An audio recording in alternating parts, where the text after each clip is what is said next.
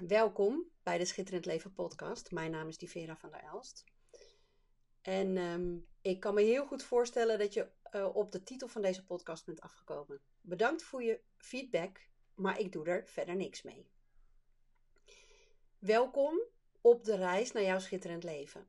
Ehm, wie weet ben jij al wat verder met echt leven zoals jij werkelijk bent. Dat je steeds meer de denkbeelden of de regels die, waarvan je dacht dat je eraan moest houden, dat je die hebt losgelaten, omdat die niet meer goed bij jou passen. Wie weet ben je steeds meer naar je eigen intuïtie en inspiratie gaan luisteren en vanuit daaruit gaan leven.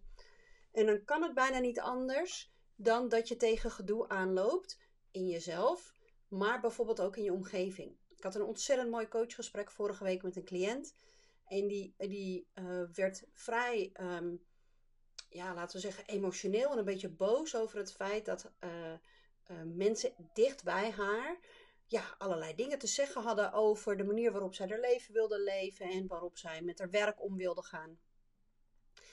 En um, net als alles in dit hele proces van erachter komen dat alles wat je nodig hebt in je zit. Erachter komen dat jij de creator bent van jouw leven dat is een proces. Dat, dat gaat niet van de een op de andere dag dat je bam het inzicht hebt en je daar ook meteen helemaal lekker bij voelt. Je krijgt inzichten, daar, daar doe je wat mee, daar leer je over. Daar ga je vaak door wat gedoe om vervolgens weer op een hoger niveau uit te komen. Ik weet het nog heel goed. Toen ik voor het eerst een soort van de, de, een beetje leerde hoe het leven werkt, uh, bijvoorbeeld zoiets als je creëert je eigen realiteit. Daar ga ik niet te veel nu op in, maar ik weet nog heel goed dat toen ik daar de eerste signalen van kreeg dat mensen me dat graag wilden vertellen, werd ik heel erg boos. Um, en ik kan me nog wel herinneren dat ik een aantal mensen een soort van de opsomming van mijn dramatische leven had gegeven. En dan uh, een beetje een soort van met mijn handen in me zei van oké, en vertel mij nou eens, waarom zou ik dat zelf willen hebben gecreëerd dan? Vertel me dan. Um, dus eerst voelde ik een enorme weerstand over überhaupt de gedachte dat uh, het verdriet wat ik voelde of het drama wat ik, wat ik ervaarde, dat dat kwam door mezelf. Vervolgens ging ik daar veel meer over leren en over lezen. En dan, hè, dan, ga, dan ga je leren over dat het niet is dat je het zelf per se hebt veroorzaakt. Maar dat je de ervaring daarvan, hoe je die ervaart, dat is een geheel persoonlijk proces. Kijk maar naar de uh, mensen kunnen, twee mensen kunnen exact hetzelfde meemaken. En één kan zeggen, nou ik vond het vreselijk en een ander vond het geweldig, bijvoorbeeld. Um, maar in het begin had ik daar best wel veel weerstand op. Um, vervolgens leerde ik ook nog eens dat de weerstand die ik ervaar in de buitenwereld een weerspiegeling is van de weerstand die ik zelf nog voelde. Nou, dat vond ik helemaal een soort van grote onzin. Wat nou? Ik zie toch dat jij iets doet wat ik niet leuk vind. En ik zie toch dat doordat jij het doet, ik me slecht voel. Hoe kan het nou andersom werken dan? Stapje voor stapje. Ik ga je eerst even meenemen in uh, het. Ik deel gewoon wat er in mijn leven en ik ga je meenemen in mijn proces. Ik heb een aantal aantekeningen gemaakt, want er zijn een paar dingen waarvan ik zeker wil weten dat ik ze niet vergeet. Om je vervolgens ook te vertellen hoe kun jij daar stappen in zetten en, hoe, en wat is een hele goede manier om jezelf aan te leren, als dat kan, om bijvoorbeeld met weerstand in je omgeving om te gaan. Dus in eerste instantie was ik gewoon een soort van in slaap en uh, ervaarde ik mijn leven als heel zwaar en heel dramatisch. Toen kwam er iets meer inzicht dat ik mogelijk zelf een soort van invloed erop zou kunnen uitoefenen. En toen dacht ik, ja, ben jij even gek geworden? Vervolgens ging ik daadwerkelijk ervaren dat het zo werkte. En toen heb ik mezelf genadeloos op mijn kop gegeven. Omdat ik dacht, oh kijk, heb ik het allemaal zelf gedaan. Hè? Ging de zelfkastijding een soort van lekker door. Maar toen ik op een gegeven moment voelde van, hé, hey, oké, dit zijn dus de regels zoals het werkt. Hè? En ik heb een heel mooi in, innerlijk navigatiesysteem die mij precies zegt dat ik op de juiste weg ben of niet. Maar hoe kan het dan dat ik, als ik dan weet hoe het werkt en ik weet wat ik wil, dat ik nog steeds, ja, een soort van die goed bedoelde adviezen krijg? Um, een heel mooi voorbeeld is bijvoorbeeld de, de gesprekken die mijn man, wel eens, uh, mijn man en ik wel eens hebben gehad over geld en over omzet. Um, op het moment dat ik nog helemaal in slaap was, daar, wat dat betreft, hebben wij de meest vreselijke ruzies gekregen. Want ik hoorde in de woorden die hij gebruikte alleen maar: je doet het niet goed, je doet het niet goed, je doet het niet goed. En dat was mijn actieve overtuiging. Op het moment dat ik die overtuiging begon te herkennen, was er ineens ruimte om. Hij heeft de dingen die hij heeft gezegd nooit veranderd, hij heeft de aanpak nooit veranderd. Maar er was wel in mijn systeem ruimte om die woorden op een andere manier te interpreteren. Um, en nu ben ik dus zover um, dat um, je moet je voorstellen, in het werk wat ik doe en uh, mijn bereik wordt steeds groter. Er gaan steeds meer mensen reageren op wat ik doe, op hoe ik ben, op hoe ik uh, overkom, of ik wel of niet goed kan spellen, hoe het met mijn D's en met mijn T's zit. Um, hoe het met de grammaticale opbouw van mijn zinnen zit. Dat als ik eenmaal enthousiast ben, wordt het en Amsterdams en klopt het niet altijd meer.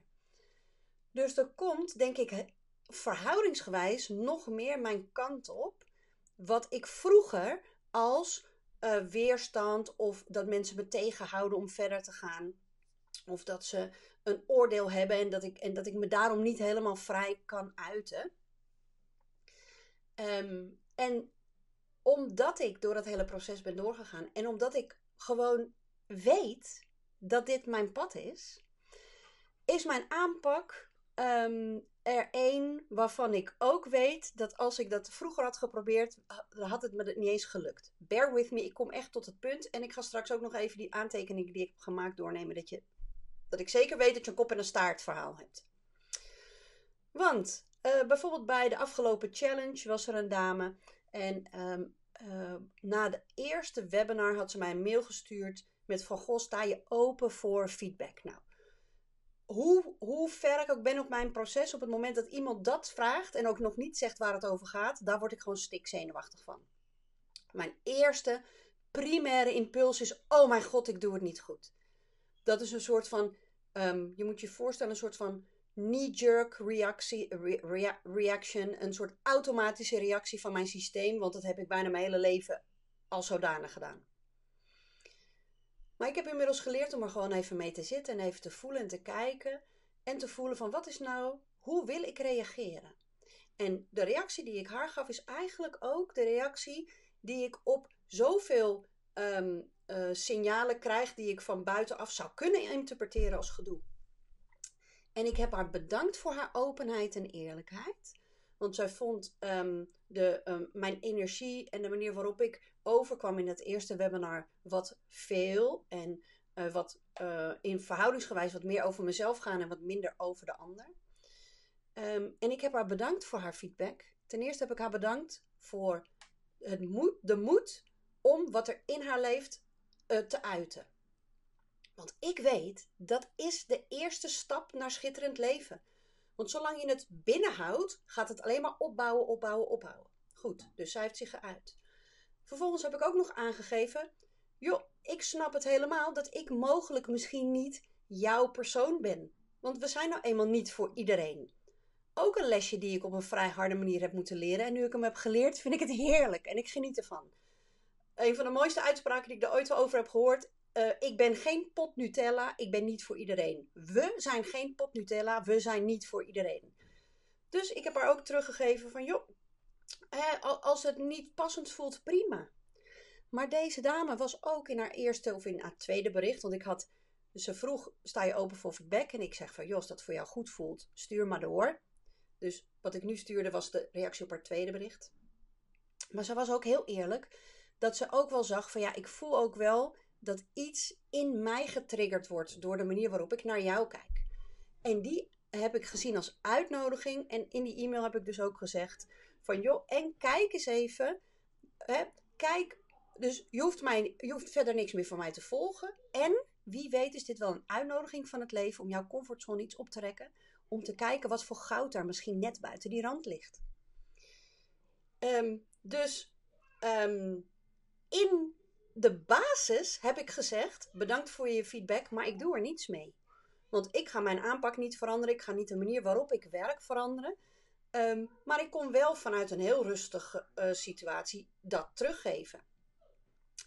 Dus um, Hoe ga je om met weerstand in je omgeving? Hoe ga je om met goed bedoelde adviezen die eigenlijk al lang niet meer goed voelen voor jou? Hoe ga je om met mensen die hun angst en onzekerheid op jou projecteren? Wat doe je als je door de opmerkingen of acties van anderen je je tegenhouden voelt? Als eerste is het, er, is het heel belangrijk dat je herkent wat er gebeurt. Want het feit dat je je daar mogelijk door laat raken en je uitgenodigd voelt om je te gaan verdedigen, betekent dat er in jou nog een stukje is wat nog niet helemaal heeft omarmd dat jij helemaal jezelf mag zijn. Want de buitenwereld is een weerspiegeling van jouw binnenwereld. Dus dat is het eerste. Zie het als een signaal. Het feit dat ik die weerstand krijg en dat het mij raakt. Want het feit dat iemand. Je moet je voorstellen als iemand gewoon uh, op straat lang zou lopen en die zegt: joh, wat heb jij rare schoenen aan? Wie weet zou je dan ook denken: joh, lekker belangrijk. Dus het is ook nog eens niet elke opmerking van iedereen komt, net, komt even hard binnen. Zodra die binnenkomt, zodra je daar gedoe op voelt en zodra je voelt dat je je moet verdedigen of dat je daarop moet reageren, is het een teken dat er bij jou nog iets gezien mag worden. Dat is stap 1. En stap 2, dus stap 1 is herkennen wat er gebeurt en stap 2 is reageren op de manier die klopt. En weet je wat het is, lieve schat? Zolang je nog aan het begin bent van dit proces, dan is het heel logisch dat je, zodra je je getriggerd voelt, Sorry jongens, ik ben even afgeleid. Want het, lijkt wel alsof iemand uh, vermoord wordt in huis. Maar dit is als mijn man met de kinderen gaat stoeien. Dan wordt er dus zo hard gegild dat, dat bijna, laten we zeggen, de fundering gaat uh, shaken. Dus moeten we even concentreren op mijn verhaal. Um, dus in het begin geef je jezelf nog niet op de kop. Als je je getriggerd voelt door een opmerking van een ander, je bent er meteen weer tegenin gegaan. Dat is niet erg. Je gaat steeds eerder herkennen dat het gebeurt. Nu herken je misschien pas nadat de ruzie is gesust dat je denkt: oh crap, ik ben er weer ingelopen. Straks merk je het misschien zodra je de opmerking eruit hebt gegooid. Maar op het moment voelt het zo kloppend dat je die reactie moet geven, dat je bijna niet, niets anders kan. Maar dat gaat steeds eerder komen dat je herkent: hé, hey, wacht even, wat gebeurt er? En mijn bijna standaard reactie op wat ik krijg van de buitenwereld. En ik voel, dus er kunnen twee dingen gebeuren. Als ik geen gedoe voel, kan ik het helemaal makkelijk zeggen. En als ik wel een gedoetje voel, dan herken ik hem als signaal van hé, hey, daar mag ik iets mee. En ik dwing mezelf om te zeggen: joh, bedankt voor je feedback. Goh, wat fijn dat je de moeite neemt om dit terug te geven. Um, zo heb ik bijvoorbeeld iemand die mij standaard reacties geeft op de taalfouten die ik heb in mijn blogs. En ik, en ik standaard is mijn uh, antwoord: joh, hartstikke bedankt. Fijn dat je meekijkt. Fijn dat je de moeite neemt. Want het is echt twee dingen. Je kan uh, dus en je kan wel of niet iets. Dus je kan um, erkenning tonen voor het feit dat iemand zich heeft geuit. En je maakt voor jezelf een keuze. Doe ik er wat mee, ja of nee? Dus ik zeg standaard, dank voor je feedback. Fijn dat je een reactie geeft. Ik geloof dat die schreeuw heel duidelijk op de video was. Jongens, mam is aan het werk. Dus ga maar weer naar buiten. Maite, nou, kom dan maar even in de, in de video. Want mam is een podcast aan het opnemen. Kijk, dat heb je met kindjes lekker om je heen. Kijk eens. Ga even zwaaien naar de mensen. Dag. Ga maar weer. Doe je de deur dicht? Goed, een podcast met hindernissen. Dus er zijn twee dingen. Doe de deur dicht. Eén is belangrijk dat je kiest hoe wil je reageren. Ga je je verdedigen of zeg je, joh, bedankt voor je feedback. En het tweede is, soms hebben mensen echt wel goede punten. Soms is er echt wel iets waarvan je denkt, ja, ja, nu ik er even over nadenk, dan kan ik wel wat mee. En dan doe je er wat mee. Dus, um, ik zal nooit zeggen dat schitterend leven makkelijk is. Helemaal niet in het begin. Want je moet een soort van nieuwe. oh jongens, ik word zo uitgedaagd. Je moet een soort van nieuwe manier van uh, leven, van reageren, aanleren. En als je zoals ik, hè, ik word uh, 46 dit jaar. Uh, misschien kan ik wel zeggen dat ik misschien wel 40 jaar, ik vind het zo'n mooi getal om te noemen, nou laten we zeggen 30 jaar, het op een oude manier heb gedaan. Dat heb je niet eens in één keer zo keer omgekeerd. Maar vertrouw me. Geloof me. En ik weet dat, het, dat jij voelt dat het kan. Anders heb je niet, nu nog, ben je niet nog steeds blijven luisteren en volg je mij niet. Dit is het pad wat jou roept. Dit is het pad wat voor jou is. En de enige reden waarom het nu nog spannend is, is omdat het lijkt alsof je anders moet doen. Maar het enige wat je doet, is terugkomen naar wie jij werkelijk bent. Ik uh, ga denk ik gewoon de, uh, meedoen met de worstelsessie. Ik wens jullie een prachtig mooie dag verder. Um, als, je, als er dingen bij je opkomen hierover, reageer alsjeblieft onder de podcast of stuur mij een e-mail. En ik zie je heel graag bij een volgende aflevering.